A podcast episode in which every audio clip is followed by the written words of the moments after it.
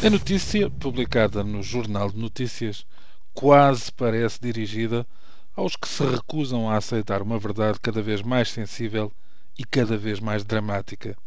Aquela que alarga as consequências da crise para muitas famílias portuguesas, justificando já que, em vez do eufemismo que se esconde atrás da chamada perda de qualidade de vida, se começa a falar aberta e atentamente em pobreza e em fome.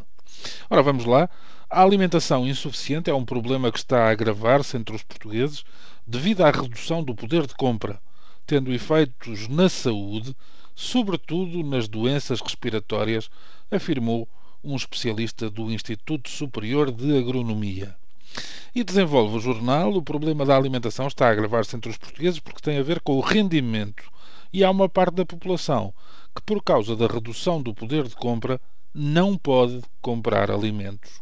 Defende José Lima Santos, professor e investigador do Instituto de Agronomia.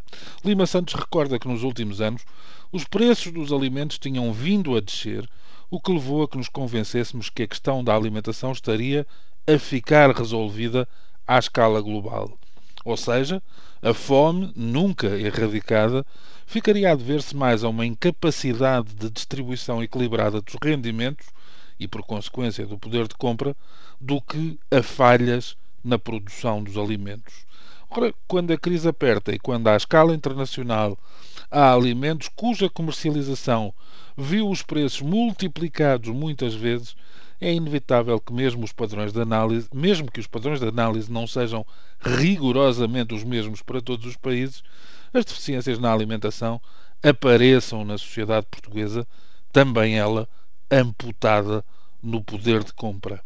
Lima Santos defende que o problema já tem alguma expressão, e não só em termos dos nutrientes mais básicos, como a proteína e a energia. Numa primeira abordagem, segundo o alerta do mesmo especialista, esta redução na ingestão dos nutrientes tem consequências na saúde, salientando-se que, por exemplo, a fragilidade das pessoas face às doenças respiratórias aumenta exponencialmente. É mais uma alerta que pode vir a cair em saco roto, ou então a ser incompreendido um leitor da edição de, online do JN comentava a propósito que a crise até teria um desfecho positivo na alimentação dos portugueses, uma vez que estes recorriam mais, por necessidade, às refeições caseiras, o que lhes permitiria controlar melhor a qualidade dos alimentos. Confesso que esta tirada do leitor, por sinal um dos muitos que parecem prezar sobretudo o anonimato, acaba por me recordar Maria Antonieta. E a mítica frase, dirigida ao povo de Paris, se não têm pão, que comam brioches.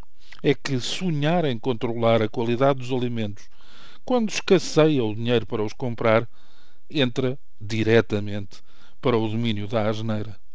Por outro lado, e por alguma razão que me escapa, dou por mim a raciocinar como um saudosista e ainda a propósito de alimentos, de fomes e de crises, a pensar que, quando era mais novo e me falavam em mercados, pensava quase automaticamente no mercado da Ribeira ou no mercado do Molhão, do Bolhão, perdão, pelos cheiros, pelas cores, pelos pregões, pelo convívio, pelos ruídos.